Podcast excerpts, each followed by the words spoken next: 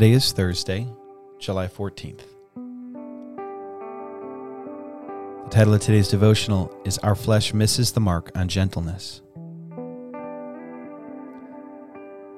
So, for the last few days, we've been talking about how when we pursue the fruit of the Spirit apart from the work of the Spirit, or as Jesus says in John chapter 15, apart from the vine, we fail to abide in the vine, we will not bear the fruit of the Spirit.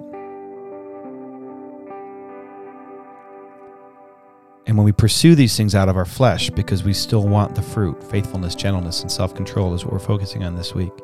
When we pursue these things out of our flesh, we miss the mark. Going back to Galatians chapter 5, verse 17 For the flesh desires what is contrary to the Spirit, and the Spirit what is contrary to the flesh. They're in conflict with each other.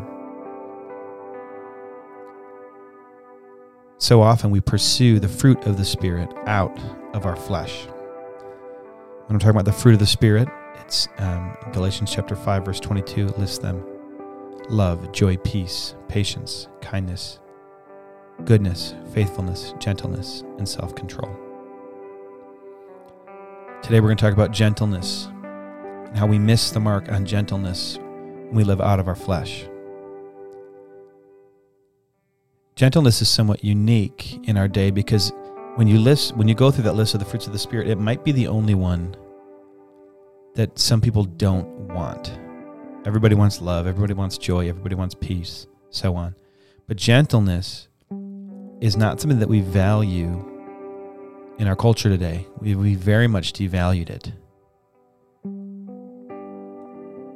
Gentleness is not a, a means to to get a promotion at work or to build a bigger brand or follow following on Instagram. Gentleness doesn't impress people. Gentleness certainly is not how we're going to get our country back, uh, whatever that means to you.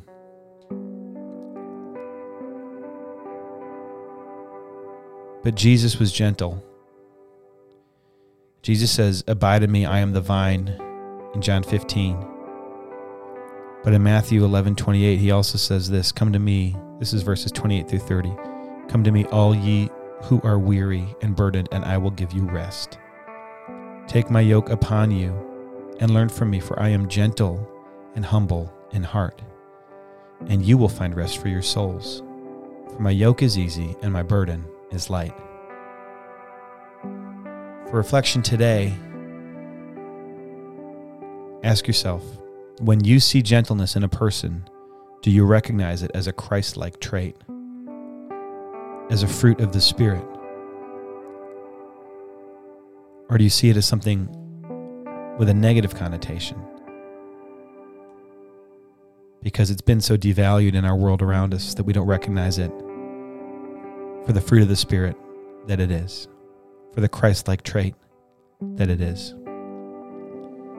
Thinking of a time when I sent somebody a podcast on a certain, it was like they had a theological question on, on a specific topic, and I sent him a podcast on it that I really liked.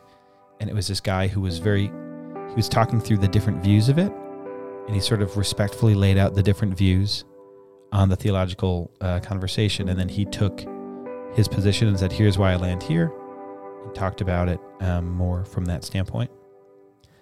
And when I asked her, I kind of said, "Hey, did you listen to it? What did you think?" And she said, "She said, you know, I just felt like he didn't really take any sort of stance. He didn't really even say what he thought or what he believed." That was interesting to me because he he did so um, very very clearly and very like succinctly. He he actually did. Um, he said he said exactly what he thought. But it occurred to me that this person um, was so used to hearing people give their opinions in ways that were not gentle. And so when this guy gave his opinions in a gentle way, to her it seemed like he had no opinion at all. And I think that's where many of us are when we live out of our flesh and we pursue um, life out of our flesh, something that is a, clearly a biblical Christ like trait and a fruit of the Spirit we devalue and we don't recognize it for the beautiful thing that it is.